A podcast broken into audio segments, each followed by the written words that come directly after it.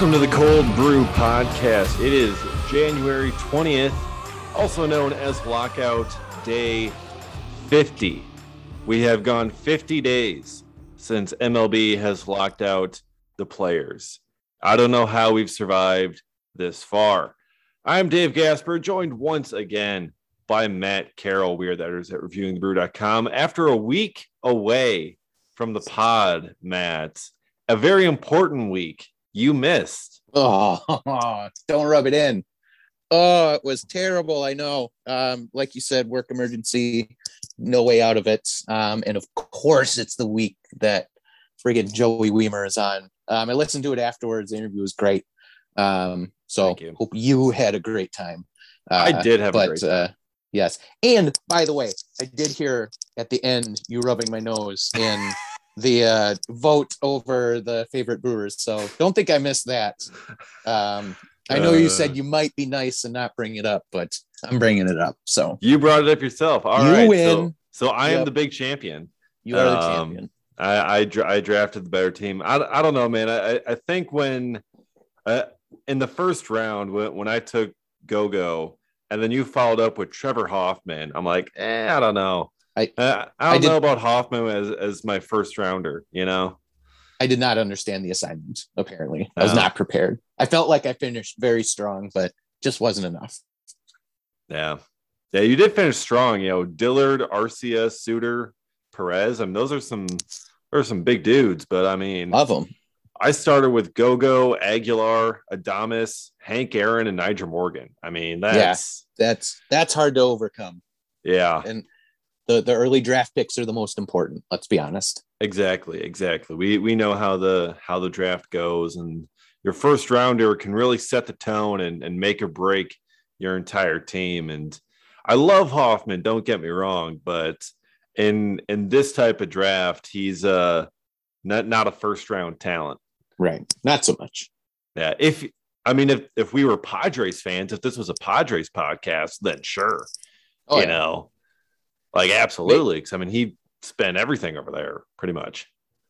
maybe it's because it was close to or maybe the end of the peak of when I was going to like several Brewers games a year. Um, and I just I I caught that Hell's Bells in the back of my head in the first round and I got excited. I made a I made a Bears trading for Mitch Trubisky type first round move. Let's be Yeah. honest. It's just just got too excited about someone who just who, who wasn't the right pick at the time. Yeah, yeah, yeah. Too early on the board to uh to be taking that guy. Um, with with Aguilar, Adames, Pena on the board. I mean, that's it's Mhm. tough. Mhm. You know, it's All right. But yeah, it's like trading up for for Trubisky and like, hey, Patrick Mahomes is right there, but Oh, that's nah. okay. We really want this guy who played one year in college and looked Yeah. kind of good. Who good. couldn't even win the starting job at North Carolina until his junior year. Oh, Poor well. guys. Poor guys. Anyways, but I mean, I, I would say enough beating up on the Bears, but can you really ever have enough of that? No, and for those No. who are unaware, I am unfortunately a self-hating Bears fan as it is. And so I'm I'm I'm here still throwing shade myself because Throwing well smoke. let's let's be honest, even as a fan of that team, you should be making fan of that uh ridiculous excuse for a franchise. Here's the thing though, and I've I've I, I've had this discussion with some people. Um I you know I've been I my NFL fandom is weird. I grew up in Wisconsin. Um my mom was a Bears fan. My uh, dad was a Vikings fan. So those were the two teams I had to kind of Oh, choose man. between. Um yeah, right. Terrible. And I actually Are grew there any so other options? yeah. I actually grew up so far north that our local programming was out of Duluth, Minnesota. So we saw Vikings games in our household. Mm. Um, I was too young to know about, um, you know, local allegiances and stuff like that. So I picked mom's team, right? But I grew up in uh, Wisconsin my whole life, came to appreciate the Packers. One of the very few Bears fans who will also cheer for the Packers, unless they're playing each other. But I have gone through now a lifetime of disappointment, aside from the one year they made the Super Bowl, uh, while I was uh, they still actually lost. able to like pay attention to it. I was only two during the 85 season. Uh, Um, meanwhile, the Packers been great. only a couple Super Bowls, but you know, that should have had more by now. This year, the Super Bowl is on my birthday, as as because of the uh, extra week in the schedule that can now happen. Mm-hmm. So Super Bowl's on my birthday. Packers are looking good this year. Packers, if they make the Super Bowl on my birthday and win a Super Bowl on my birthday, is that like a sign from above? Yes. Like, do I need to consider switching sides? I would, I would, I would normally never do such a thing, but I feel like that might be just too much to ignore. Yes. Yes. It's definitely a sign. I think there's been signs over the past several seasons um, in the Matt Nagy era as to why you should switch allegiances um, the Trestman era or the John Fox era or the Ryan Pace era and Oof. yeah, uh, all those fun times. Yep, we'll see what happens. Starts starts this Saturday. Uh, yeah. They should win. Just don't overlook the 49ers because they match up well. But no, be no I, I reason think, they don't make it into the. I think over the last NFC conference. 10 years or so in the postseason, the Packers have learned not to overlook. Uh, the 49ers in the playoffs. Um, I would hope so by now. I would hope so. Colin Kaepernick's not there anymore to run all over Oof. you, but uh, you still had those issues with them in 2019. Mm-hmm. Um, yeah.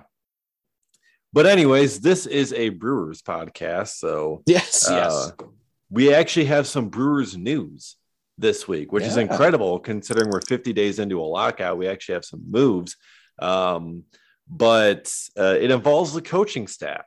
And I talked about this a little bit at the end of last week's episode. Um, but Steve Karsay has stepped down as bullpen coach, wants to be with his family a bit more often. That's understandable. I mean, baseball is a, a long season, a long time spent away from your family all throughout the year. So Carsey wants to stay at home, and um, that leaves a bullpen coach opening and one that was filled by none other than Big Jim, Jim yeah. Henderson, coming back. Brewers closer 2013 had 28 saves, had a couple years in, in, the big leagues, uh, retired uh, in 2018, became a coach in the Brewers organization.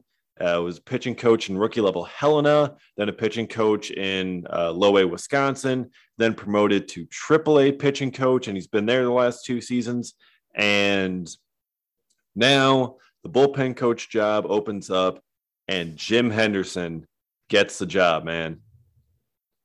Love it. Love to see it. We, I, I love how we've seen some of these guys kind of making their way up the uh, minor league chain for the Brewers and then getting rewarded with those spots. Um, and it, speaking of some of the, uh, you know, uh, favorite Brewers of the past, he was one of them back then because he was one of those guys that seemingly, like his predecessor, John Axford, kind of came out of nowhere, like his Canadian fellow Canadian predecessor, yeah. uh, point out. Um, you know, when Axford, you know, went on a successful two-year run and then kind of started faltering a little bit, it was uh, Jim Henderson who picked up the slack after that and um, became the Brewers closer for a year, 28 saves back in 2013. Um, and then he kind of uh, went downward and it was time for the next guy. Um, but yeah, I just I I, love to see that. Um, get some someone who's you know it, it's nice too to see someone from the system who's familiar with uh, some of the guys from down there already. Um, you know, like when Chris Hook came up, um, he'd mm-hmm. already worked with a lot of those younger brewers uh, down in Double A, and now you kind of have a similar story in Jim Henderson. So, um, yeah, it's it, it's a great story on multiple levels.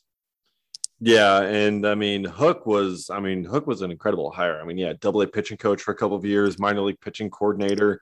Like he knew he worked with Brandon Woodruff and Corbin Burnes and Freddy Peralta all as they were coming up. He he had their trust. He had worked with them. He he helped develop them.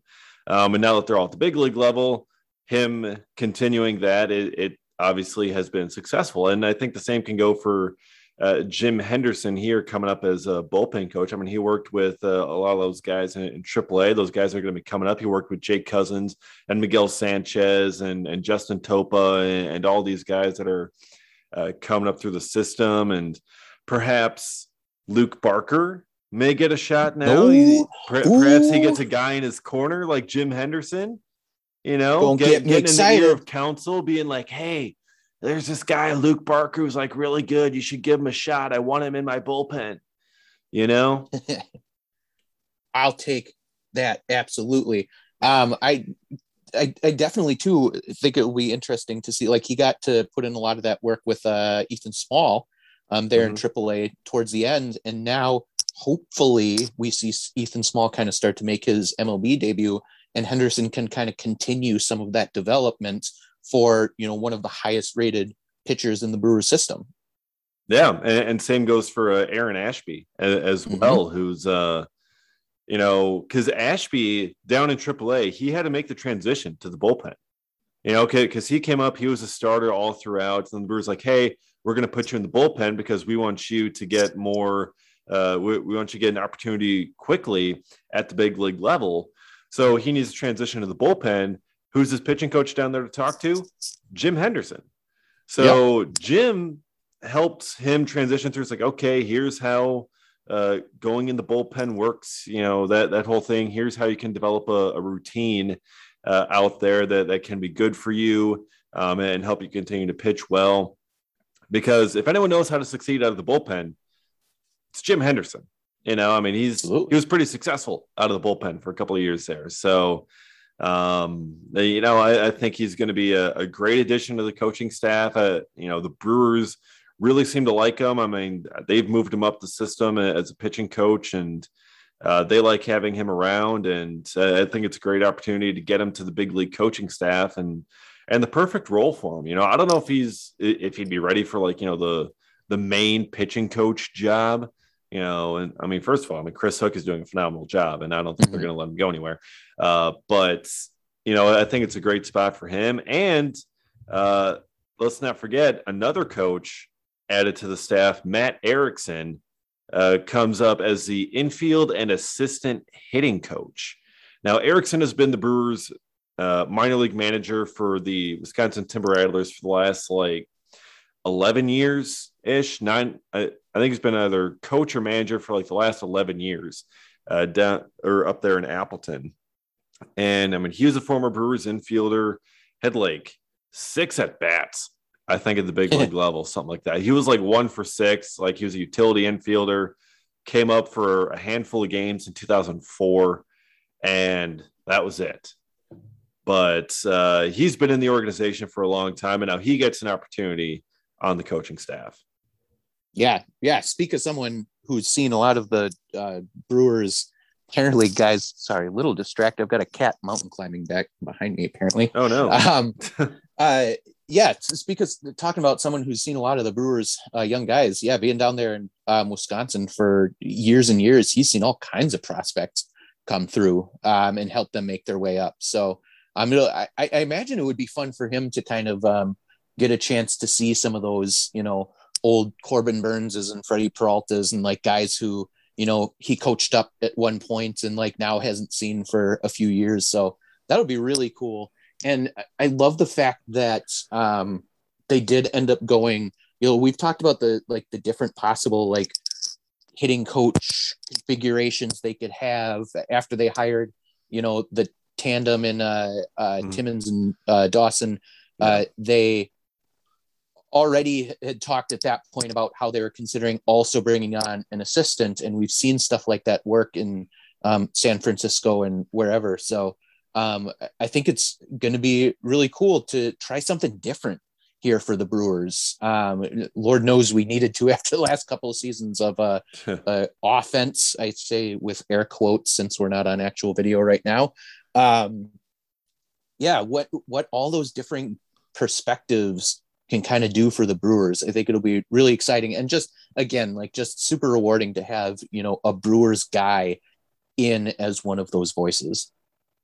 Yeah, I mean it's always cool to kind of see some of the the former players uh, come back and, and, be coaches. I mean you got Counsell, former Brewer, you got Erickson and Henderson now, former Brewers, uh, Quintin Berry, uh, former Brewers players. So I mean you got a you got a number of them on the staff, which is uh, really great to see. But yeah, that that hitting coach alignment. You got Ozzie Timmons, you got Connor Dawson uh, as, as your co-main hitting coaches. They wanted an assistant. And when Tom Haudricourt uh, reported that it's like, oh, they're considering Erickson on the staff, I'm like, you know, at the same time he was reporting that Karsay was stepping down. I'm like, huh, Erickson doesn't make sense as a as a bullpen coach replacement. Um, but I'm like, wait a minute, that assistant hitting coach job hasn't been announced yet. That'd be mm-hmm. a good spot for him. And sure enough, uh, that's a job that he gets. Speaking of Tom Haudricourt, by the way, I think we got to mention this. Uh, Tom Haudricourt announced on Twitter here on Thursday that he is going to be retiring yeah. as Brewers beat writer for the Journal Sentinel after 36 years.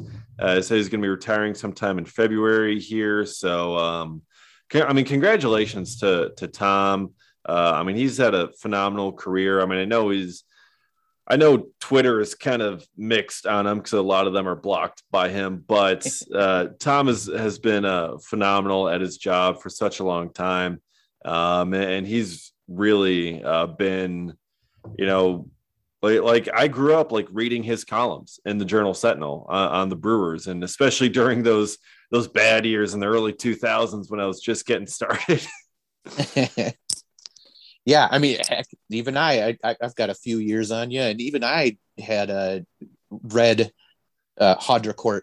We, we we had to, I think we had to get the Journal Sentinel imported in or something like that that far up north. But um, no, I mean, even when I was a kid, he was the Brewers guy. So um, yeah, hats off to him. Uh, I, I hope he enjoys retirement, and I'll be interested to see uh, um, who steps in now as uh, the Brewers beat writer for the Journal Sentinel. We've got there's a ton of talented writers out there. I'm sure it'll be a name we've kind of heard before, but uh, it'll be interesting to see who it is. Yeah, I mean, you got Todd Rosiak already, who's, who's like the co-beat right. writer. Um, so he's probably going to step up into the veteran senior beat writer role, mm-hmm. I'm guessing.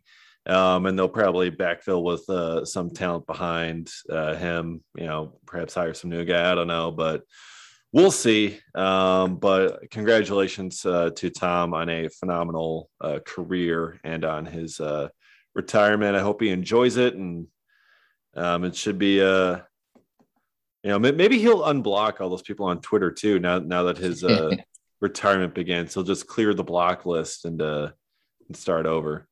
Luckily, I'm not one of the blocked people, so I'm not too worried no. about it. But I'd be interested to see if he stays on Twitter.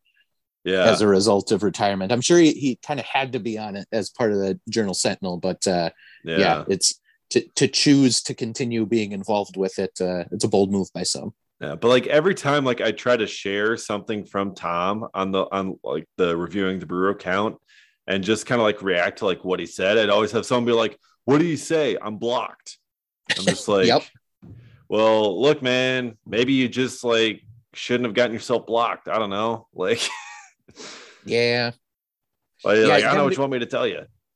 Got to toe the line a little bit with some of the uh, uh, Twitter uh, important, like higher up writing personalities. To uh, you may disagree with them, but uh, keep it a little civil so you can still see what they have to say. Yeah, yeah, but you know, it's Twitter. Some yep. people just don't. yeah. Yeah. Oh well. All right. So yeah. So the Brewers have made a couple of uh, coaching additions, um, and we also have some player news. Um, it, it's not big league player news, but the international signing period opened this past week. It opened on Saturday, um, and the Brewers signed 33 players a ridiculous amount of players. Some teams only signed like eight or nine or, or, like 10. I think the Nationals signed like 10 and they spent like 5 million of their 5.2 million dollar bonus pool on one guy. Yeah. Like it was it was ridiculous. Some of these signings we've known well in advance for like a year or two um, who was going where, but the Brewers have made 33 additions there are a couple of big ones uh, that we definitely need to talk about, and, a couple others that maybe aren't on the radar right now, but seem like very intriguing prospects. But uh, we got to start with the two shortstops who are atop um, both Baseball Americas and MLB Pipelines list for the Brewers class. That's Jhonny Severino and Johan Barrios, uh, both signed to to contracts for the Brewers uh, these two guys really, I mean, they're, they're shortstops, but in both their scouting reports, as say, it's like, yeah, they could size out and end up being third baseman in the future. And I mean, that's a position that the Brewers haven't really been able to uh, develop a homegrown player at in a long time. Yeah, um, definitely interesting in that sense. And um, I, I, feel like a lot of these uh, international guys they're getting are ones who project to be eventual power hitters. It's just the ones that we've gotten previously were guys who either played outfield or catcher kind of some of those positions. So this is the first time we've seen some possibilities of um, these young possible future studs um, projecting to a corner infield spot. So um, yeah, for everyone who's been a prospect watcher for Lord knows how many years, um, that is something we've just been hoping for. Um, but it, the fact that um, just in general, even before that happens, the Brewers are going after the shortstop depth again. Not a surprise um, if you look at like not just their international uh, drafts, because we do have uh, guy Eduardo Garcia currently uh, MLB Pipeline's number twelve, but uh, um, fairly very highly touted international pick uh, for the Brewers. Um, there's shortstops all over their top 30 between Brice Turang and Freddy Zamora, Hayden Cantrelle, um, Korry Howell dabbles in it a little bit, um, even though he's his primary is outfield. Um, and we've traded some other guys away when you look at uh, David Hamilton and whatnot. So there's been other shortstop depth pieces um, within the organization. So um, they're kind of the Brewers going at their bread and butter right now, but really interesting to think that these guys could end up uh, actually somewhere else, which would be highly beneficial for Milwaukee. Yeah, the Brewers definitely have a uh, prioritized up the middle players, shortstops, center fielders, catchers uh, in, in the international market, and really in the in the MLB draft as well. They prioritize up the middle talent because up the middle guys you can move to the corners uh, if need be. Corner guys, you can't really move up the middle. Um, so, I mean, those, those guys are really valuable. Um, you know, Severino and Barrios are really kind of seen as pretty close in, in terms of uh, talent. They're both kind of ranked uh, close together uh, on the big boards. Uh, Barrios, I mean, he's a right-handed hitter, six foot two, shortstop uh, from Venezuela, and the Brewers have really gone after Venezuela a lot in recent years. I mean, they have a very strong presence uh, down there. I mean, last year Jackson Chourio uh, was their uh, big signee. They also had Gregory Barrios, who is not related uh, to to Johan uh, and Daniel Guilarte last year. Those were their three big signings. Um, but I mean, like really good athletes, strong throwing arms. So, so they got the arm to play third base um, and you know that there there should be power that, that comes here from the right side. Um, you know, as he continues to fill out. Severino, meanwhile, from the Dominican Republic, he's a switch hitter, uh, standing at six foot two as well, and you know, bat speed, advanced hitter, uh, has a bunch of power, it has above average power. Um, you know, really good instincts out there and you know he's got arm strength as well that could put him at third base. So I mean, these are two guys, and I like Severino a little bit more just because he is a switch hitter. Um, so that really just kind of like adds to it uh, to me, and I think his bat is a little bit more polished right now. Um, but I mean, those guys are are really interesting signings, and I mean the Brewers, like you routinely look at these international uh, lists and the Brewers generally don't have like one of the top five prospects. You know, mm-hmm. like like they aren't going like that big. You know, with big bonuses and and things like that. They normally have like their top prospects somewhere around like the late teens, early twenties, um, and like another couple shortly following that, and then just a whole bunch of players after that. The like the Brewers go for the quantity approach you know, figuring it's like, okay, you signed 33 players, at least a handful of them are probably going to be good, you know, that, that, that can turn into something valuable for you. Um, you know, because obviously you're not going to have a 100% success rate with this. I mean, you're, you're signing 16 year olds. you're not going to have a 100% success rate. Um, so some of these guys, they're, they're not going to make it really further beyond the Dominican Summer League or or you know rookie Arizona rookie ball. But the more players you sign, the more chances you have that someone's really going to turn out. And sometimes those guys with the lower bonuses actually end up being the better players. Because I mean, you agree mm-hmm. to some of these bonuses a year or so in advance, a lot can change. I mean, in 2019, Hedbert Perez was not the biggest bonus in that class. Yep. The biggest bonus was Luis Medina. And mm-hmm. Luis Medina in his first year did not do well. He had like 200, had a whole bunch of strikeouts. Um, you know, he, he supposedly has this huge power. He's got huge raw power, but his hitting ability just isn't there. But Medina had the bigger bonus. He he signed for like 1.4 million or something, uh, and Hedbert Perez signed for 800,000. And Hedbert is by far the better prospect. He's actually my number one Brewers prospect right now, but we can get into that a little bit later. But like that's just kind of the the craziness of the international market. You really kind of don't know what you're getting. So the Brewers are going for quantity. It's like we'll sign as many guys as we can and see what happens. See who see who develops. Yeah, it, teams have all kinds of different uh, approaches when it comes to this, and I, I love that it, for exactly that reason 2019 that's i was pulling that up like as you were speaking um, goes to show though that um, by going with quantity um, you never know uh, especially when you're signing you know these you know 17 18 year olds um, that just aren't you know fully developed yet you it, like, like, you're signing a junior potential. in high school like they're not even right. like regular draft eligible yeah, it is all potential with these guys. And so you have no idea what some of them can possibly blossom into. And so, yeah, bring in a bunch of guys. And this is, it's a strategy that's worked out great for the Brewers recently because look at how many international prospects are starting to make uh, their top 30 prospects list, all, you know, on all these different sites.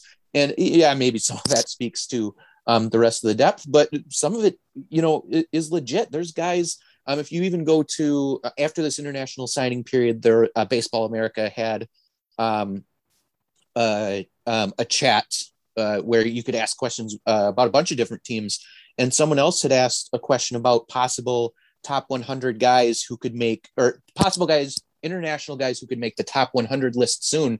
And jackson chourio was one of the guys that got named. So obviously like these aren't just you know scrubs who are looking good because it's the Brewers top 30. These are guys who are actually decently regarded prospects. And so this could be something that pays off huge for the Brewers down the road and is a big step in kind of rebuilding uh, this system for them or make it bringing it uh, back up to kind of relevance after being one of the bottom ranked now uh, prospect lists for uh, the last few years. Yeah, and it's really been um, crazy uh, how they've been able to develop it. Another guy from that 2019 class I need to mention, Jeferson Quero, who is now like one of the Brewers' yes. top catching prospects. Um, and he's like, I, I, saw him named as a potential uh, top 100 breakout guy this year. Like, like Baseball America had, had a list of like 12 guys outside the top 100 who could break into it this year. Jeferson Quero was on that list.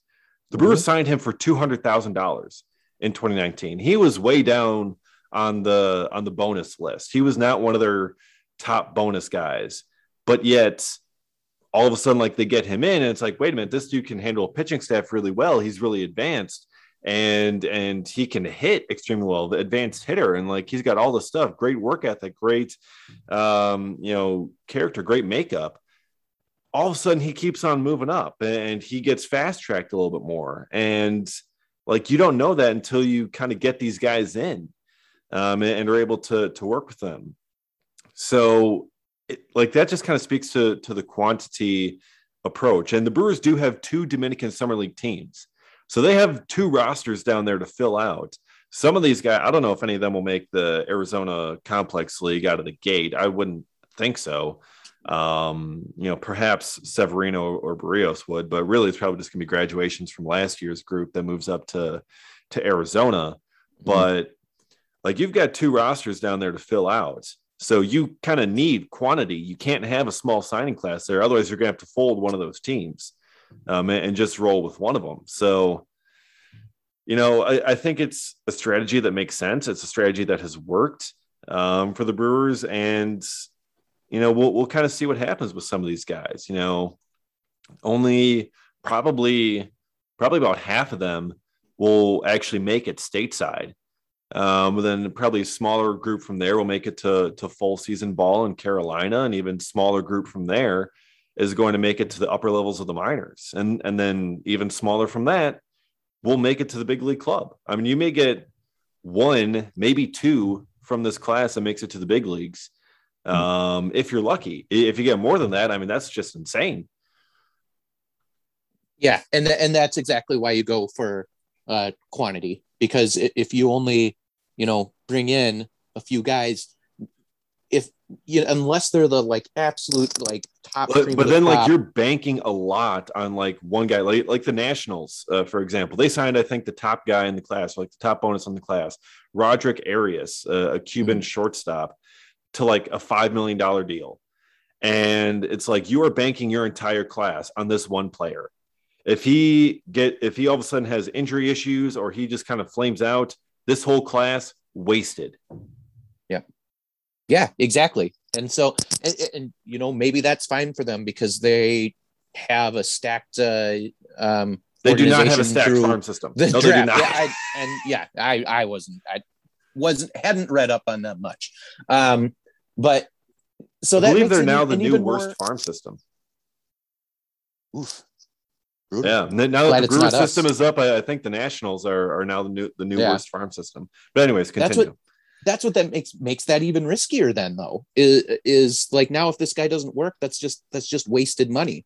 Um, but I, I think too, you look at um, consider the Brewers' moves that they make um, during the off season. There might there's like little bits of you know moves and trades from the minor league system that like maybe fly under the radar for a lot of people, but the Brewers get back um, international signing money in them. That's part of how they're able to do this too. I know I know a lot of it's based off of I believe I market size and, in, in recent years. Oh, has it? Okay. Yeah, in the last CBA, like it like it is a straight up hard cap on the international signing. Like it's it's um, based on like your draft position, like market size and things like that. So um, I don't think you're able to trade international signing bonus since the last CBA.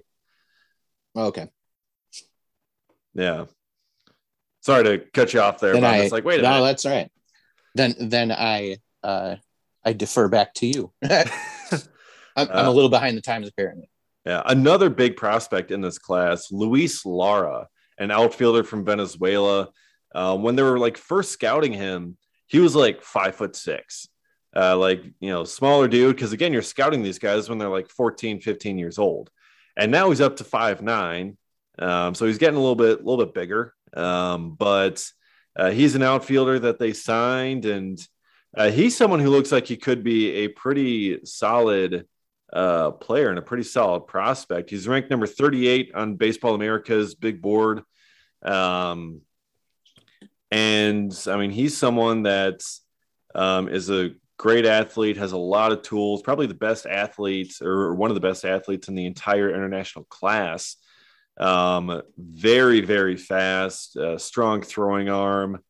Um, you know, has some surprising power for his size.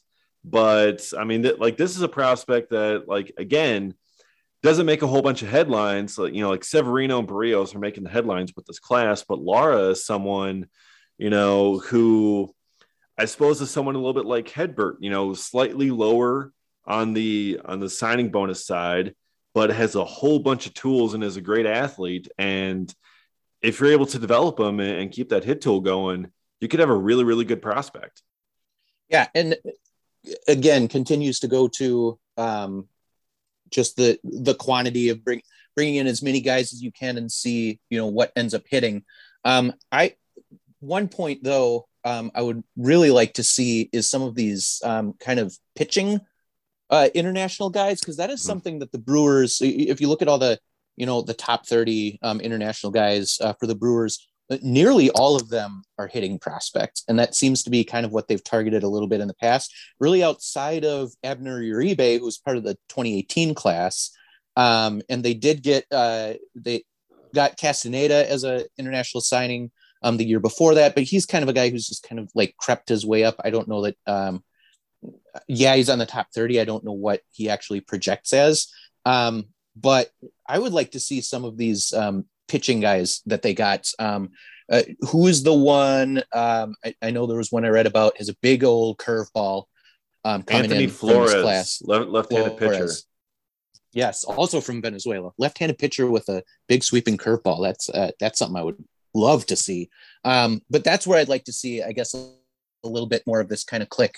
Um, because um, if anything, that's just maybe one of the, and maybe that's an area they haven't really fully focused on. Um, but um, I'd like to see if any of those are the lower guys who, you know, end up kind of developing into something more. Yeah, and, and that's kind of the thing with the international market. I mean, pitchers like pitchers are risky in general. I mean, there is so much variance with, with guys mm-hmm. that actually end up succeeding and, and, guys that are supposed to succeed but flame out. Um, and the international market, there is so much more volatility than, than even your regular draft and, and your regular pitching prospects. I mean, it, it's a ridiculous amount of volatility. Um, you know, guys working out or, or, not working out. I mean, it is it is tough, and, and you're really you're really just guessing as to whether a guy is going to turn out or not. Like you have pretty much no idea what was a 16 year old pitcher like that. Um, so I mean, right. they, they, like they got a couple of guys, and a couple of them are a little bit older. Um, like there's a there's Roman Perez, uh, who is the oldest signee out of the group at 21 years old uh, the Dominican Republic. He's six foot four, uh, right-handed pitcher. Um, so I mean, he's someone that you know is a little bit older. Maybe uh, the, there's a bit more of a, of a, belief in him, or maybe like they could be a bit more aggressive with his assignment. Uh, but yeah, you got Anthony Flores, uh, the pitcher out of Venezuela, with a big curveball. I think he's got a starter's arsenal. He's got like three or four pitches, I believe. Um, so he's someone that that could be interesting as well. And yeah, but but it's just pitching in the international market is so volatile. It's almost like not that worthy of investing, or, at least not investing big money in. You mm-hmm. know, like, like you're not really going to sign any of these pitchers to two, three million dollar deals, two, three million dollar bonuses, given the volatility of them being a pitcher at 16 years old. Yeah, yeah, and, and that makes a lot of sense. I mean, even heck, even uh, college guys, high school guys in the states are tough to project as it is. Yeah, so, and, and, like um, high school pitchers in the in the draft is like the most volatile group. Like everyone's kind right. of hesitant of drafting 18 year old pitchers. So now you're going mm-hmm. two years younger, and you you're probably making commitments to these guys a year or so in advance. So like 15, 14 years old, you're trying to make a commitment to a bonus to a pitcher. It's like that's a freshman in high school and you're mm-hmm. trying to commit like a million dollars to to this kid as a pitcher like that just it doesn't really happen you know? Right. Yeah but as we've seen um, every once in a while an international pitcher uh, with a, a, nice smile does kind of break through a little bit and turn out to be something at the major league level so who knows? That's freddie. Yeah anything can happen but like freddie was not like a top five prospect in that draft class Freddie Correct. Freddie was a throw in, in an Adam Lind trade. He was a lottery ticket. The Brewers just lucked out that he mm-hmm. had an incredible work ethic and an incredible curveball and just turned out to be a stud. Um, mm-hmm. they mm-hmm. were able to develop him into a stud. But like that's more the exception than the rule. Like, like Freddy Peralta's like you don't just find that, you know. Right.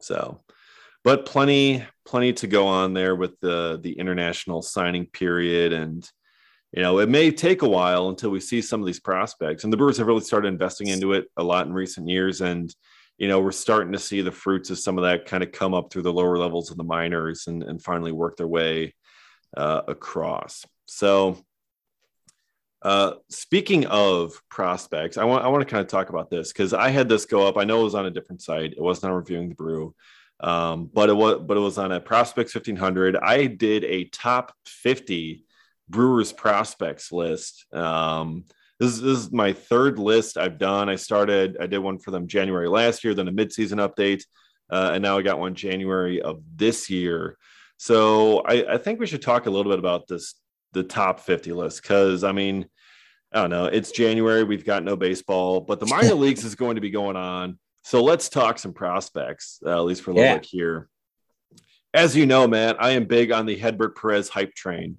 And this this year, I finally put him in the number one prospect spot. He is my number one Brewers prospect on my list. It that's uh, the worst kept secret in Brewers Twitter. It's not even a secret. I don't even try to hide it. No, you sure don't. Um, yeah, I, I mean, we've all seen i- i- exactly just the talent that's there, and even even though he, you know, struggled to find his footing at first, um, you know, you've got a guy right behind him in Garrett Mitchell who struggled for even longer in uh, his promotion to Double A, and so uh, I don't, I you know, I have nothing against flipping those two in a prospects list by any means. And so Hedbert is true. Both of those guys really, you know, if they uh, are full potential, are true five tool guys. Mhm. So it's just a matter of like it, it's a high ceiling versus a higher ceiling. Um, if you're looking at Mitchell versus Perez, so um, it- yeah, it, we know you love him. We all love it. We all want to see him. So um, hopefully we get a chance to see him at High A Wisconsin this year. Wink. Hopefully. just saying. when when, when he gets that promotion, I am going. I am making the drive, Yeah. the, the two hour drive, whatever it is up there, and I am heading to the game because I got to, man. I got to. I hope. Yeah. I just hope they're not on the road when they make that promotion. Um, Yeah. But anyways, um, but yeah. So then uh, Garrett Mitchell comes in at number two, as you mentioned.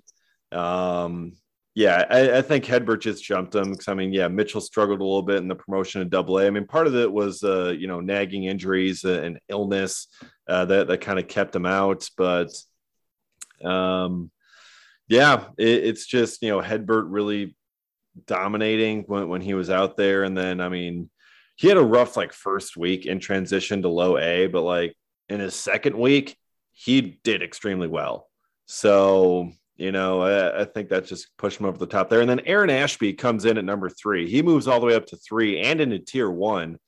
Um, and Ashby, I mean, he's he's ready to go, man. Like he- came up last year after his appearance on the Cold Brew podcast, and he just, I mean, his his debut didn't go super well, even though we still won that game. But uh, he was phenomenal, and he's going to be a part of the staff this year. Yeah, hundred percent. Um, it, it it'll just be a question of whether he's in the rotation right away. Will he be part of a six man? Will he start off relieving and fill in as needed? Um, his his 2022 is going to be interesting to try and project, but no doubt whatsoever he will not be on top prospects lists very long uh, once we get into the season because he will have graduated very very quickly. Um, my question to you is so just to look a little deeper into your list, um, you've got Sal Frelick, uh, last year's first rounder, as Mhm. your first guy, number four, but the first guy in tier two. There have been a lot of sites who have been like throwing him honestly as as high as number one. Um, I've seen here and there, um, but if not one of the top couple, um, what was what was your reasoning for keeping him down in tier two versus one? Yeah, I I think for um, Frelick, um, it's wanting to see kind of a, a little bit more. Because I mean, we only had a, a few games, um, like, like a few weeks of him, um, and I don't know. Like, I, I'm still not super sold on Frelick. I mean, I know a lot of people already are. Like, they're sold on, on his bat. They're sold on everything. Uh, I'm not quite as sold yet. Um, he doesn't have as much power. Like Mi- Mitchell and Perez, they have a ton of raw power and they have a ton of power to, to tap into.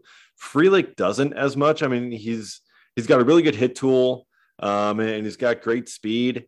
Um, and he's kind of more of a of a top of the order guy, but he doesn't have that that kind of uh, that, that kind of power to back up his game. So, you know, if he had the hit tool and the power and the speed, then I think he'd be up there in tier one. But the the power just kind of isn't quite there. I don't know if it's going to be, Um, but that that's kind of you know wanting to see a little bit more out of Frelick as well because I mean we only had him for uh, a few weeks. He got drafted and then and then showed up a little bit uh, a little bit later. Yeah, yeah, it makes sense. It was it was just uh, interesting to see how how crazy high some uh, sites have already put him. So, um, but I definitely get wanting to you know see a little bit. Yeah, and, and I mean keep in mind in like like prospects fifteen hundred, like these lists, they also base a lot of it off fantasy baseball value. Uh, um, so like that's kind of been like a lot of like the the bigger focus with some of these lists. Um, it's like yeah, it's like we're talking about you know fantasy uh fantasy baseball like list for like drafts and like whatnot. Um, hmm. So Hedbert and Garrett Mitchell are going to be much better fantasy players because they bring that power. Uh, whereas Frelick, I mean, Frelick's a great real life player. You know, I mean, the, the you know top of the order value, like like there's plenty of value in that. Um, but you know, just hitting for for a decent average, um, not bringing as much power, um, doesn't quite have as much of of value as hitting for average, hitting for power, and bringing the speed uh, like those other guys. Yeah, yeah, that makes sense. And uh, when you're looking at fantasy baseball, if if you're going to take a guy who um, isn't going to get you home runs, isn't going to get you RBIs in those stat categories, he'd better at the very least be guaranteed to compile a ton of stolen bases to go along with his uh, average and run scored. So if it and I he is he's got that plus speed. We'll give him that, but um, I guess I'm I don't know how well that guarantees um, to translate into stolen base numbers. So um, yeah, it, uh, so I, then I would definitely understand if you throw the fantasy aspect in there. I can see the hesitation as well. Yeah. So, but one guy I think um, I think we got to talk about his placement on this list. He was on the podcast last week, Joey Wiemer. I had him at number seven. Um, and I mean, he raised his stock a ton.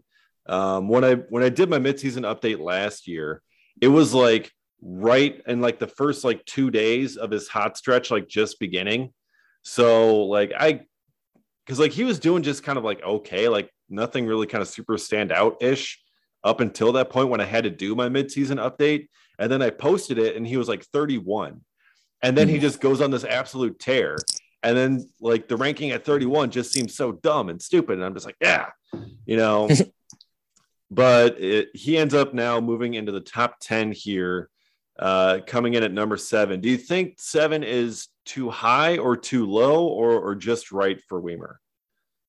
I think it's just right personally. Um, I I have that. It was amazing what that guy did, and it was great to see him step into Arizona Fall League and kind of just continue dominating. He had like two games where he didn't. Uh, he like one for eight or oh for eight or something like that, and he was like, ah, no, I'm good, I'm warmed up, and then just tore it up until he ended up with that uh, finger injury.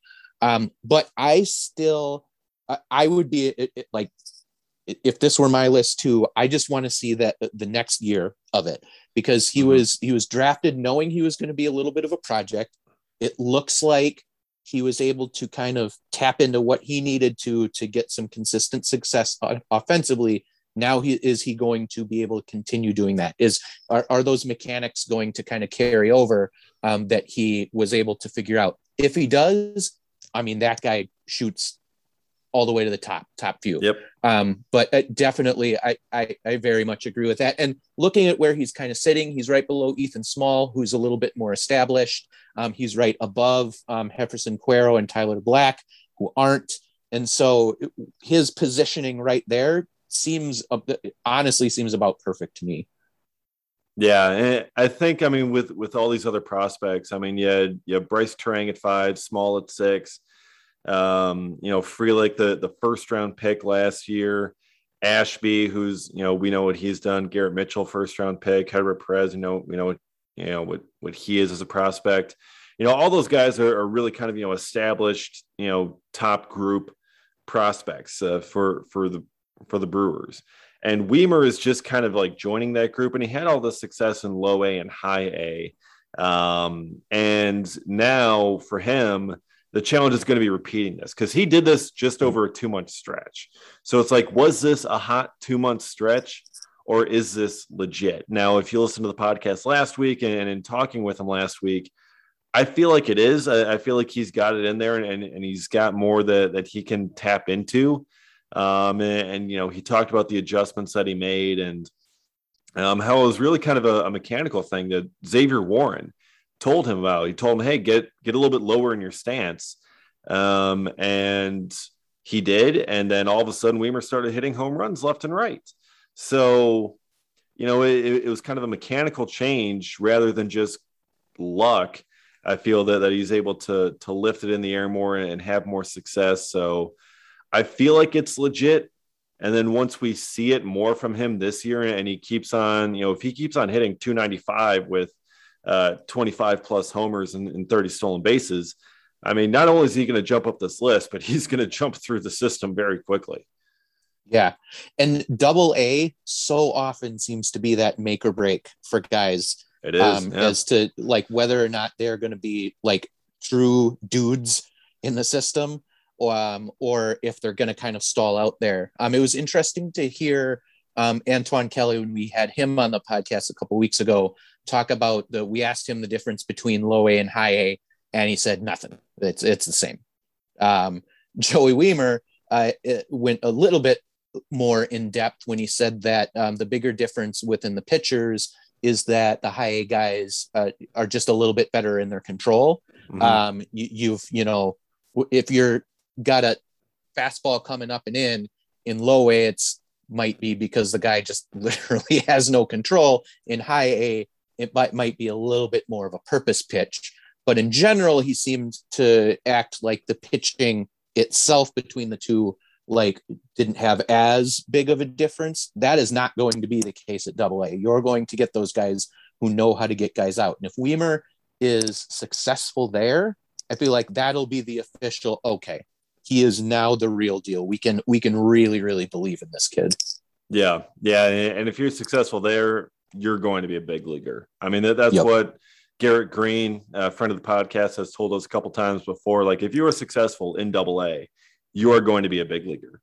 Um, so that's really going to kind of be the true litmus test. And Garrett and and the Biloxi Shuckers should probably see Wiemer at some point this year. I'm not sure if he'll start there or or if he'll spend a few weeks at High A to begin with, but uh, Wiemer is, is going to end up at Double A at some point this year. Yeah, so really excited to see what he does there excited to see Jeferson Quero. He's there at number eight. Um, he had a really good debut in the Arizona Complex League. Walked more than he struck out. Stole a couple bases. Really strong defender. Hit 309.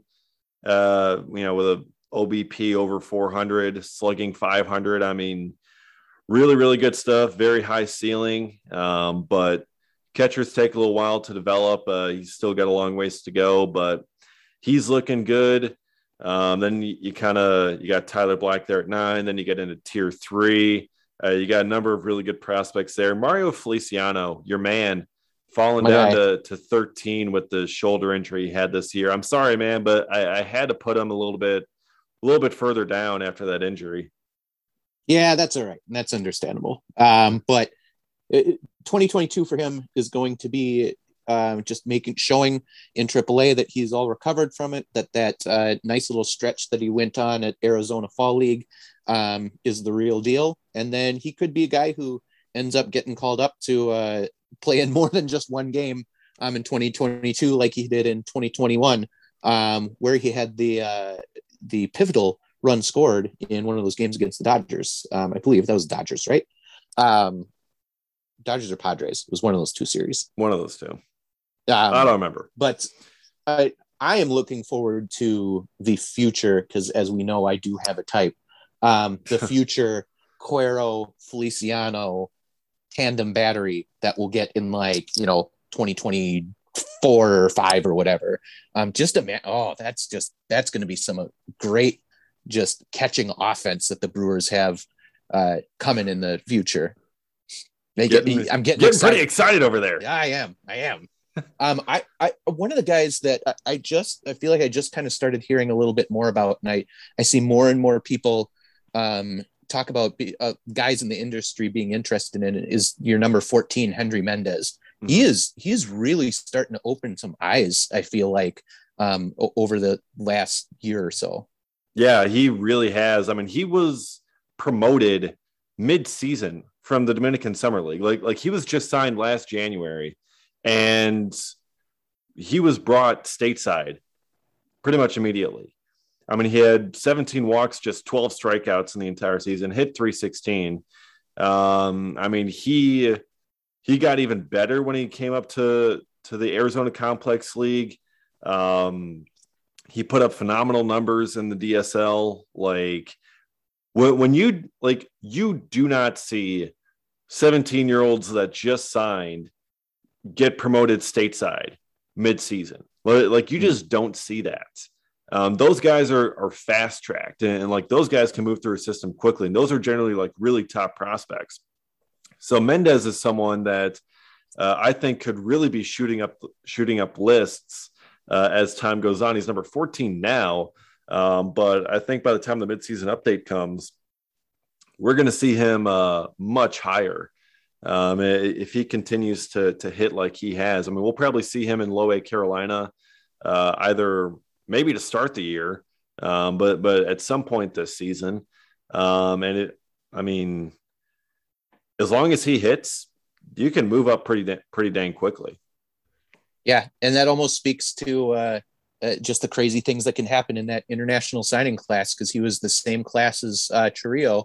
Uh, yeah, and, and, he was a lower bonus guy. He he was like the number three prospect among that group, or, or number two prospect, and yeah, and he's above Chourio on this list. Although Chourio is also getting a lot of a lot of hype, and he had another really good season. But Chourio did not get promoted stateside last right. year. Ex- yeah, and that's exactly the point. Is that like Chourio is highly regarded. I mean, there's got we I talked about it earlier about um, how one of Baseball America's guys thinks he's a you know future top 100 guy potentially very soon, and Mendez is the one who got uh, who came stateside because he was so impressive. I mean that that pipeline, that international pipeline for the Brewers right now is just it is doing very very well. Yeah. Also from that international pipeline on this list, mean, we've got Eduardo Garcia there at 10. Um, you got Carlos Rodriguez at 19. I mean, he was signed a couple of couple of years ago. Um, but I mean, he was in high A all this past year and, and he had a solid season. Uh, another international signee got Jeremy Vargas at 23, Abner Uribe at 25, Victor Castaneda 27, Miguel Sanchez, uh, Ernesto Martinez at 30. You know, I love me some Ernesto Martinez. He yes, is probably the most fun dude uh, ever. Steven Cruz, a, a, pitcher in the DSL, uh, who really kind of opened some eyes and, and, opened my eyes. I mean, he looked fantastic, uh, put up some phenomenal numbers. Uh, he's someone to keep an eye on as well. Um, but like those international guys on this list, you got Luis Medina, Jesus Parra, uh, Alberus Ferrer, um, Jesus Chirinos, Domingo Mejia. You got all these guys here in the in this in the lower portions of the top 50. Again, you can check out the whole list uh, at prospects1500.com um, and, and check out my entire top 50 and the write-ups on all these guys. But you know, like they've they've got some really good talent and they've developed the system and brought the system up from the depths, you know, from from the bottom because of what they've done in the draft and what they've done in the international market. Yeah, I could as we're as I'm like staring at tier four, I I feel like could throw out a semi bold prediction that Carlos Luna could just sneak into one of those like random like bullpen call ups that no one would see coming. But that's a guy who's been solid for the Brewers minor league system for a while. They brought him back into the minor league system last year, um, and he was great. He did a really good job. He's he's not you know, regarded like a plenty of these other guys, but like I just I don't know. I get a good feeling about that guy, and I could just see him pop up, and people go, "Who? Who's that guy?" Well, he's the guy who's been you know holding things down in the lower levels of minor leagues for years. Um, I yeah. don't know. I just I, I am a big fan of him, and I I want to see him make his way up. Yeah, kind of same thing like uh, Jake Cousins and Miguel Sanchez mm-hmm. last year, who just kind of popped up out of nowhere and turned out to be a really good relievers. But yeah, I, I could definitely see that with with Luna. Um, so I mean, they got some some really intriguing talents. Um, you know, it, it's a great group. So um, I, am really excited for this farm system and what we can see from these guys uh, this year. Uh, there's a couple trade proposals as well that have been kind of making the rounds uh, on the internet. Um, and one of them, uh, I mean, we, we, saw this in a Will Sammons article, but uh, a couple of them include Brandon Woodruff. And I am just flabbergasted uh, that anyone would actually be legitimately proposing trading away Brandon Woodruff. Are you flabbergasted, Matt? I uh, flabbergasted. Uh, I, I, just the most the more we can say that word, the better. Uh, let's be honest. Um, Absolutely. He, yeah, if you're gonna trade a guy like, and I, I, I forget what the actual return was on that one. I remember reading it and not being impressed because a guy like Brandon Woodruff, who's had the success he's had for the last three years now, is as young as he is, has as much control as he does. Uh, you, if you're going to trade him away, and I get the Brewers have, you know, yeah, I, am not on board with with trading uh, Woodruff. I mean, one of the proposals here, Woodruff and Keston Hiura for to the Angels for Jo Adell and Jared Walsh, and I'm like, look, first of all, they bounced Albert Pujols out to make Jared Walsh a regular everyday player out there. Um, and I like Jared Walsh. I, I, think he's solid, and I think he'd be an improvement over Rowdy Tellez. Um, and, and, then I'm, and then you got Jo Adell, who, I mean, who he could be a superstar outfielder, but at the same time, you have Yelich under contract, you have Cain under contract, you have Renfroe under contract. Um, you have your center fielders of the future already kind of lined up, although, you know, that again, that hasn't stopped David Stearns before. but like, do you really need to trade Woodruff to to get a first baseman and a potential superstar outfielder? I mean, you already have a bunch of potential superstar outfielders already lined up. Um, and you already have one established superstar in, in Yelich, even though I know this last year sucked, but still. Um, like, do you really need to do that? And as as Will Salmon says, there are easier ways to obtain a corner outfield bat. You know, like mm-hmm. you don't have to do this, people. Right. And I, I I'm a fan of Jo Adell. I think he's going to be good, but he has struggled in his uh, couple cups he of coffee, with say. Like, yeah. Do we yeah, really we, want that? no, we, have had be, enough of those problems yeah, in this theoretical trade, we're trading that problem only to get that problem back. Um, yeah. If you're looking at how Keston Hiura has been recently, but again, I, I just to me, it feels like a get Jared Walsh helps the win now mentality. Um, and we'll talk about an, uh, another one of but you those situations Woodruff, in a which, little bit, which hurts the win right. now mentality. And just and look at what starting pitchers command for a return in general in, in, any really any age gap. I know I was talking about younger pitchers earlier, but I mean, look at uh, I mean even older pitchers that are established.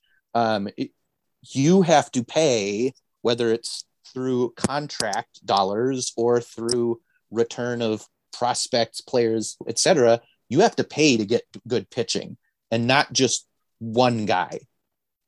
It's just yeah, yeah. I don't think either team says yes to that deal. Yeah, I mean it's yeah. There's no way the Brewers should should do that at all. And then there was another proposal. It's like, oh, the Brewers trade Woodruff to the White Sox. Again, again with the White Sox. Like I don't know what it is. Like White, I don't know if this dude's like a White Sox fan or what. But like everyone's all about, oh, you know, Woodruff going to the White Sox. White Sox are going to get Woodruff. Blah blah blah. Like I've seen that on Twitter for the past like year or two, and I don't understand it. Like I know they want Woodruff, but like my God, and they offer up Andrew Vaughn, outfielder slash first baseman, uh, number three overall pick a couple years ago, and Garrett Crochet, left-handed pitcher, 11th overall pick in 2020. Um, I like Crochet. I like Andrew Vaughn. I do not like trading Woodruff to get them. Yeah, I, I think that's closer to the realm of possibility. I'm also big fan. I'm a big, big Andrew Vaughn fan, not just because of my fantasy team, um, but I just I, I like that guy's potential. Um, so I think you're closer to the realm because both, I mean, are they're both younger guys with you know a lot of um, room left to grow and a lot of uh, and a high ceiling for both. But yeah, it just I don't know. I, again, like I, I just feel like a guy like Woodruff is going to command a little bit more than that. It's, it, I don't know. It, this maybe this is me doing the valuing my own guy too much because we all have a tendency to do that. Um, yeah. But I just, if you look at again, just past deals that involve you know pitchers of that nature, feels like maybe there's just one more piece that's at, least that needs to be added to that to make it feasible. Yeah, and honestly, for for David Stearns, I think with, with what he has with with Woodruff, with what it would take to get him, Stearns is going to need something unreasonable. Like he's going to ask for something incredibly high. While this, like you can call this a fair trade, quote unquote. David Stearns doesn't need to accept a fair trade for Brandon Woodruff. Mm-hmm. Like he he needs you to overwhelm him. You know, like, like you got to throw something big in there and, and, overwhelm him if he's going to move one of the pieces of his foundation. Um, like like he doesn't need to to be fair in what he's asking. He can ask for the moon, and he should ask for the moon if it's going to cost Woodruff. And I, I love I love Will Simmons' reaction. He's like, again with Woodruff? Like like what is wrong with you people? And and the Who Says No is like the Brewers, while installing a Brandon Woodruff Appreciation Day for season ticket holders. yeah, I'm I'm with you, Will, 100%. Like, say no to this, and apparently we need more Brandon Woodruff appreciation because if people, I, I don't know if these guys are Brewers fans, but if you're willing to deal Woodruff, like, and willing to deal from this part of your foundation already at, at this point, like you need to to chill out and appreciate what you got a little bit more because this doesn't happen often in the history of the Brewers. We have never had a pitching staff like this. We've never had a combination of guys with a talent like Woodruff, Burnes, and Peralta all together, plus Houser and Lauer and Ashby and Small to fill out the rotation. Like that's the most ridiculously talented group that we've ever had in any rotation in Brewers history. Like, don't just trade your top guys just because you can, like, or, or just because you, you need a bat. So let's trade our, our one of our best pitchers. Like, you can get bats different ways, man. You don't have to deal Woodruff to get one. And like these guys that you're getting, like, yeah, like Vaughn is cool, but he's not an established star player. I mean, Walsh, we've seen him be good for like a year or two. Adell has he's been a major prospect, but he's not an established star player. Like if you're going after like a uh like a Matt Olson or Nolan Arenado or like something like that, then like maybe I, I could see another star like player becoming in play because Woodruff is an established star. So if you're going to be trying to compete and add to your team still, you're going to be trading him for another established star. And the combinations of, of Jared Walsh and Jo Adell and Andrew Vaughn and Garrett Crochet don't really meet that criteria. Right, exactly. The Brewers are in a competitive window right now, a highly competitive window. You're not going to give up a guy who, if it weren't for the Brewers having the reigning NL Cy Young winner in Corbin Burnes, uh, Woodruff is a bona fide ace. He is an ace. You're yeah. not going to trade your ace in that situation for someone who might help you compete in like you said walsh or vaughn like as as much as we like those guys there's no guarantee versus uh, compared to like you mentioned an olson or someone like that that they're going to just step in and power you through to um, a world series or something like that losing brandon woodruff yeah, we talk about the um, pitching depth, but that's a risky move to do to ship away a guy who could be an ace for to improve another part of the roster. And so again, that's why that return has to be really good. Yeah, and and just because you have other elite pitchers in Burnes and and Peralta doesn't mean you you should just be so willing to give up uh, another elite pitcher in Brandon Woodruff. And right especially given the history of the Brewers and how they've had a shortage of elite pitchers over the years. Hold on to as many as you can. You know, just don't trade them. Um, that's just kind of a, a general rule of thumb. I, I think we should uh, stick to. So it's a good one. Yeah, I, I think it's uh, I think it's smart, logical. You know, don't trade your best players for underwhelming returns. Yeah, yeah, that's it's a bold strategy, Cotton. Let's see how it pays off for him. Uh, so um, one there, there's one other proposal here that, that came out in the uh, in the athletic as well. This was proposed to Jim Bowden. Um, and uh, Tyler um, on a, on our site wrote a kind of response to it, but th- this is a gist of of the proposal. So the Brewers trade Josh Hader to the New York Mets. The, the, this is a proposal. Brewers trade Josh Hader to the Mets in exchange for Jeff McNeil, Dominic Smith, and JT Ginn.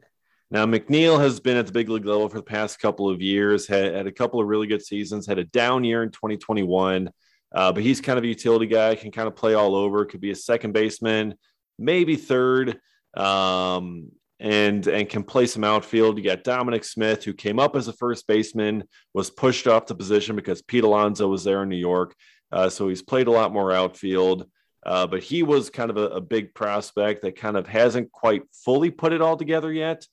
Um, and then you got JT Ginn, uh, a pitching prospect. He was like a first or second round pick a couple years ago. Um, so it's an interesting proposal, and it's for Josh Hader, who is kind of a bit more on the trade block, certainly a lot more than Brandon Woodruff. Um, but with, with, the way Hader's price is going and, and with what he is as a reliever, um, th- this is something where it, it's a bit more interesting to to talk about and look at it as a potential trade. Yeah, this is a quite a bit harder to turn down. I'm I'm kind of a fan of it. Um, I think Dominic Smith and Jeff McNeil, there's where we're talking. We've got a little bit more established guys. Um, mm-hmm. McNeil, yes, he did have a down year last year, but in general, he's been pretty solid for the Mets in the past. Um, Dominic Smith seems like he's got a, um, a, world of possible potential as well, um, although he was uh, down a little bit last year as well. Um, they're guys that you would have to potentially like force fit a little bit for the Brewers. Smith, like you said, hasn't been playing first base recently because of the emergence of Alonso, um, but he did uh, play just as much first as outfield before that. Um, it, we were talking a little bit before we started recording about the fact that you would then have him platooning with um, Tellez, and they are both lefties, but Tellez at times has a little bit of reverse splits. So that maybe would be something that actually could work. It's not something the Brewers generally do. Obviously, with McNeil, you'd possibly be looking at him um, to be inserted into third base, probably more than anything. And I know a lot of us are big fans of the strides that Luis Urias took in 2021. But is he, how confident are you as a Brewers fan that he is like your diehard, or I should say, ride or die third baseman going forward. I just I, I don't know how 100% confident I am in that. I don't know how confident the Brewers are in that. They did bring in Eduardo Escobar after all. Um, and so I, I, wouldn't mind seeing him share some time with him there and also potentially back up Kolten Wong at second if he ends up having um, any injury issues again in 2022. If anything, I, I would have wished that JT Ginn was a little bit farther along in the system and would be a little bit closer to contributing because he has not made it past um, high A yet. And so it sounds like a guy who is going to be really good down the road. Uh, but if he were a little bit closer to contributing for the Brewers and helping them in the shorter term in reaching that World Series, then I might be a little even more likely to pull the trigger. Um, it would be it would have to be something where the Brewers work creatively um, as a result of this trade, but I don't I don't hate it compared to especially some of the other Josh Hader proposals we've seen in the past. Oh yeah. Oh yeah. But um yeah, I don't hate it either. Um, you know, looking at these guys, I think that's pretty good value for Hader. I think that's fair value for him and, and what you're getting back. And I think that's something that the Brewers would definitely consider accepting, like like that level of a return. But as you mentioned, the the fit is interesting with, with some of those players positionally. But keep in mind, David Stearns hasn't really paid much attention to positional fit before. You know, he signed Kolten Wong when they had a second baseman in Keston Hiura. and they're like, "Well, Keston, we're going to move you to first base," and you know, like, "Hey, we've got Travis Shaw at third base. Well, we're going to go trade for Mike Moustakas and, and move Shaw over to second. You know, he doesn't really care about positional fit. You know, he's going to get the bat, get the ball player, and they'll they'll figure out the defensive positioning later. Now, if the designated hitter gets added, that certainly helps with a lot of these guys with, with fitting McNeil and Smith and uh, Tellez and Hiura and Urias all into the lineup every single day or, or, as often as you want them in the lineup. So that could certainly help. Um, with, with Urias being, you know, with your point on Urias being an everyday guy, uh, when David Stearns talked at his end of season press conference, he said that he believed Urias is deserving of an everyday job, that, that he's proven he's capable of handling an everyday role in the starting lineup. So I think the Brewers are are per- perhaps a bit more convinced uh, that he can handle third base every day and, and having him be their their regular third baseman. Uh, because I mean he's not moving back to short as long as Willy Adames is in the lineup. Uh, you don't need to put him at second because you have Kolten Wong there. And I don't think he can play outfield. And even if he could, you got three guys making big money out there. Um, and Urias is not a first baseman.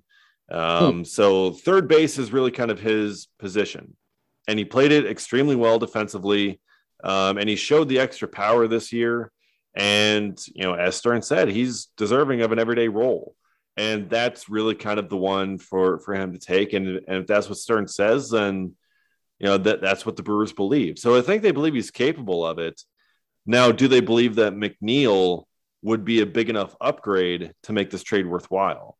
And, and push Urias back into being a uh, part time uh, super utility guy that, that just kind of plays all around the field. I'm not entirely sure on that. Um, maybe they throw Urias into the trade and they get something else back as well. I don't know. Um, that that that's also a possibility, but yeah, I, I, don't I don't see the fit right now, but at the same time, that hasn't stopped David Stearns before, so I could see it happening if, if the Mets are willing to do it.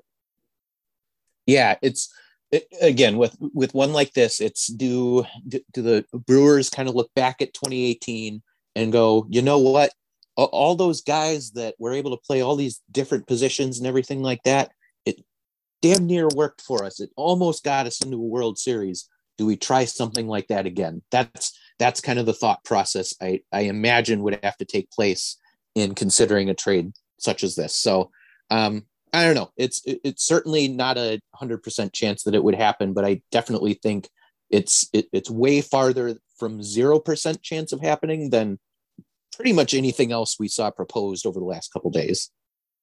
Yeah uh, it's a very interesting trade. Um you know I, I could see reasons for both sides to do it. I could see reasons for both sides to say no. Um, so, I mean, honestly, I think that means it's probably a pretty fair trade um, if that's the case. So, you know, really, it's yeah, it, it's not that bad. Yeah, uh, but like you said, um, fair doesn't necessarily mean let's do it when it comes to David right. Stearns. That's a really good point.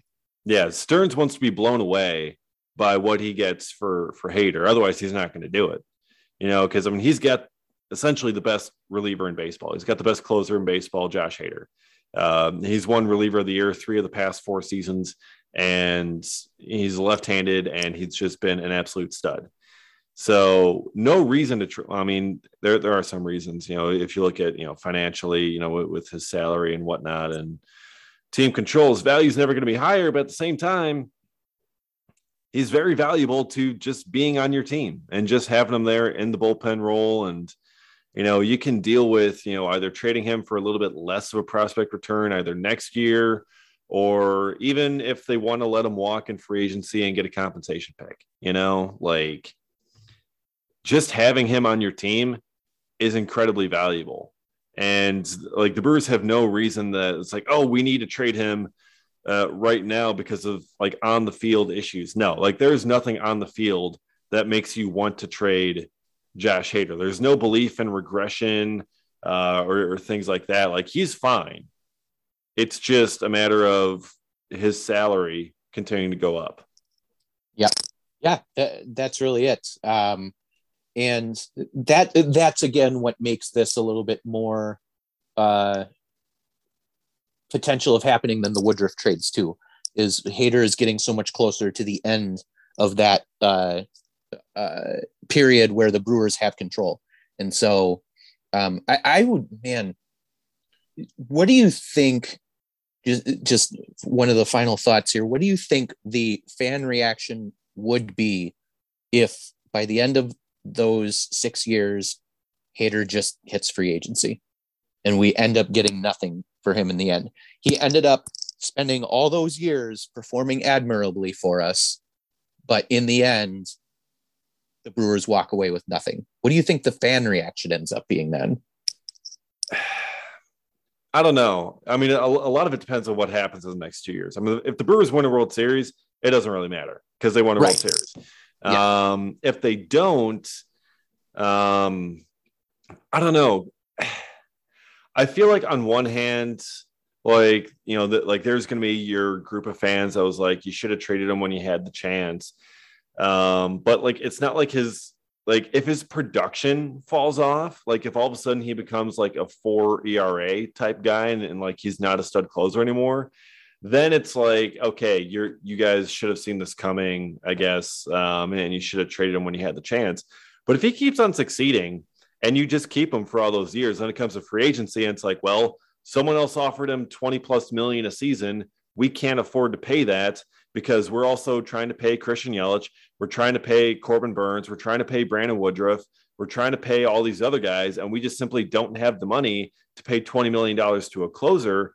I think if they keep him through that and they just lose him in free agency because probably the Dodgers or the Mets or the Yankees or someone is going to come in and offer him a boatload of cash, I, I think people will be fine with, with that for the most part. Except, I mean, they may call Mark Attanasio cheap. I mean, you're going to have that group of people.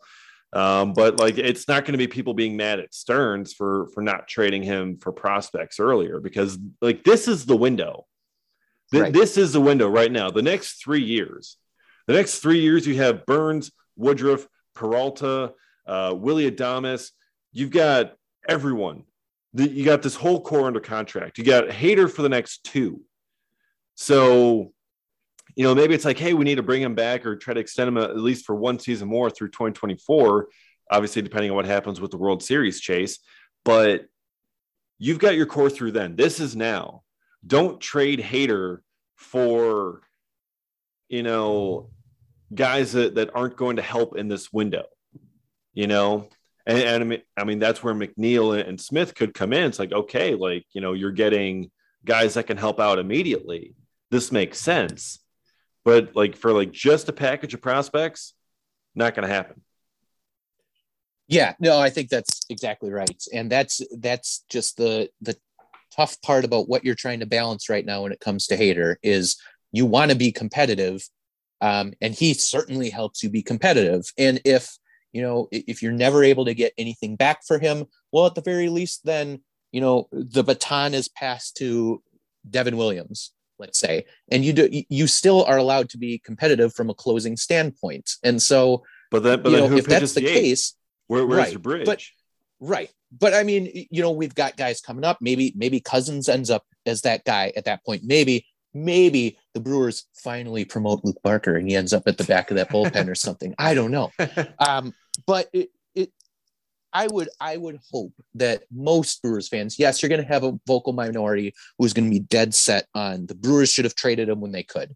Like it's a, it, it's absolutely ridiculous that the Brewers never got anything for him before yeah. he left. Right.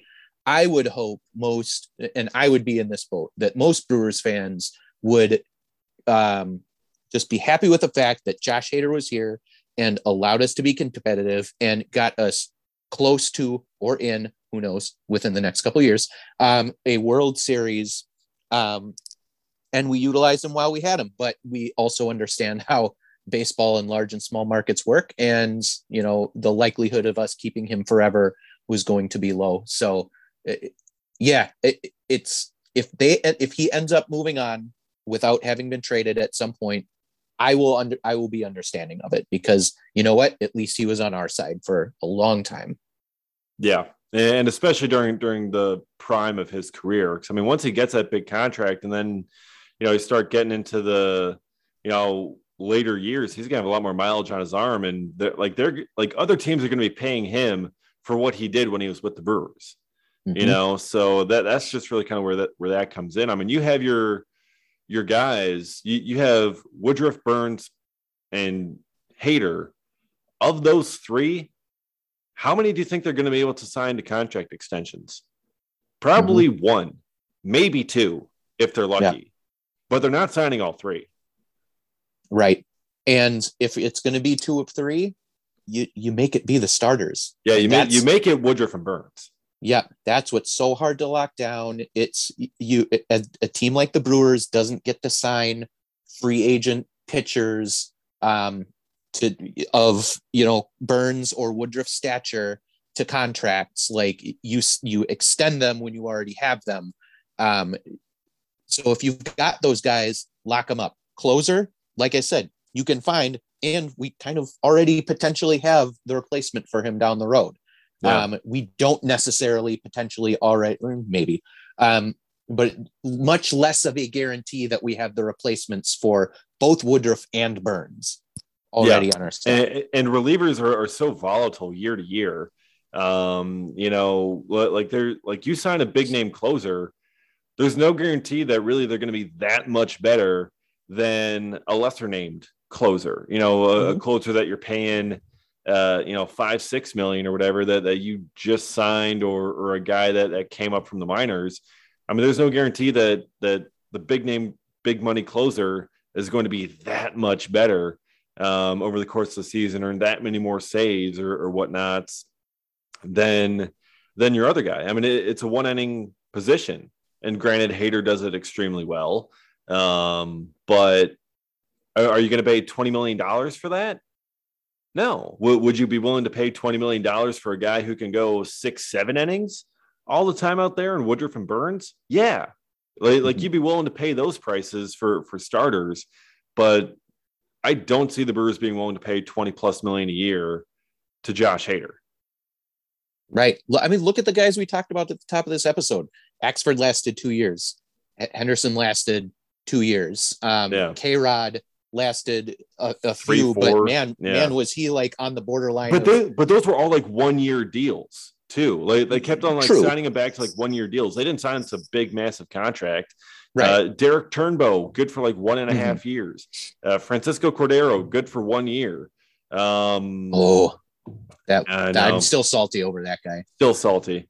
Um, but like all these closers, most of them but, have had a shelf life of only a handful of years. Right, but you also saw them starting to fade even before like their the end of their time with us. You could tell things and that that shelf life that's exactly what you're talking about that shelf life was short we're lucky to have had Hader performing as a closer as well as he has for as many years as he has and that we potentially have another couple years out of it but exactly like you're saying any moment that could just go south because that's yeah. what happens very often except for with the absolute absolute like top tier 0.01% of relievers that carve out a very long career. And these days it happens even less. Yeah. I mean, there, there's so much turnover in bullpens and, and relievers. And, you know, you can have guys come up and they can be solid for a couple of years, but, you know, they're never really solid long enough to earn big time paydays in free agency and to earn long term contracts. Um, it, it, just kind of doesn't happen anymore. Remember, remember a couple years ago when the Colorado Rockies spent like a hundred million dollars on like a handful of bullpen arms, and like every single one flamed out. Like, mm-hmm. and I mean, granted, it's Colorado, it, it, it's course. um, but still, it's like it. That's so much money to spend on bullpen guys that you really don't know what you're going to get year to year. Yeah, yeah, absolutely. So um, it commit. It, it's why if the Brewers don't commit long term to Hader as expected, it, it shouldn't take anyone by surprise. Yeah. So it's a it's going to be a very interesting decision, and uh, we'll see if uh, a trade comes about once this lockout finally ends. We're 50 days in, um, and it has been 50 days too long, in my opinion. But we'll see what happens. Hopefully, we'll have baseball uh, coming up soon. I think we're about a month away, or a little bit less than a month away from when pitchers and catchers are scheduled to report. But we will see what happens there. So I think uh, I think we've gone a little bit long this week, um, but you know, well, we were short the past couple of weeks, so you know what? Uh, we're just making up for it. So I think that's a, a, good spot to end it. Great, good discussion. I think on uh, on yeah. Josh Hader and the and the trade proposals there. So um, that'll do it for us this week. Um, be sure to, of course, uh, follow the podcast account on Twitter at cold brew underscore pod. Um, and follow us. I am at dgasper24 and Matt is at MKE Matt uh, 13.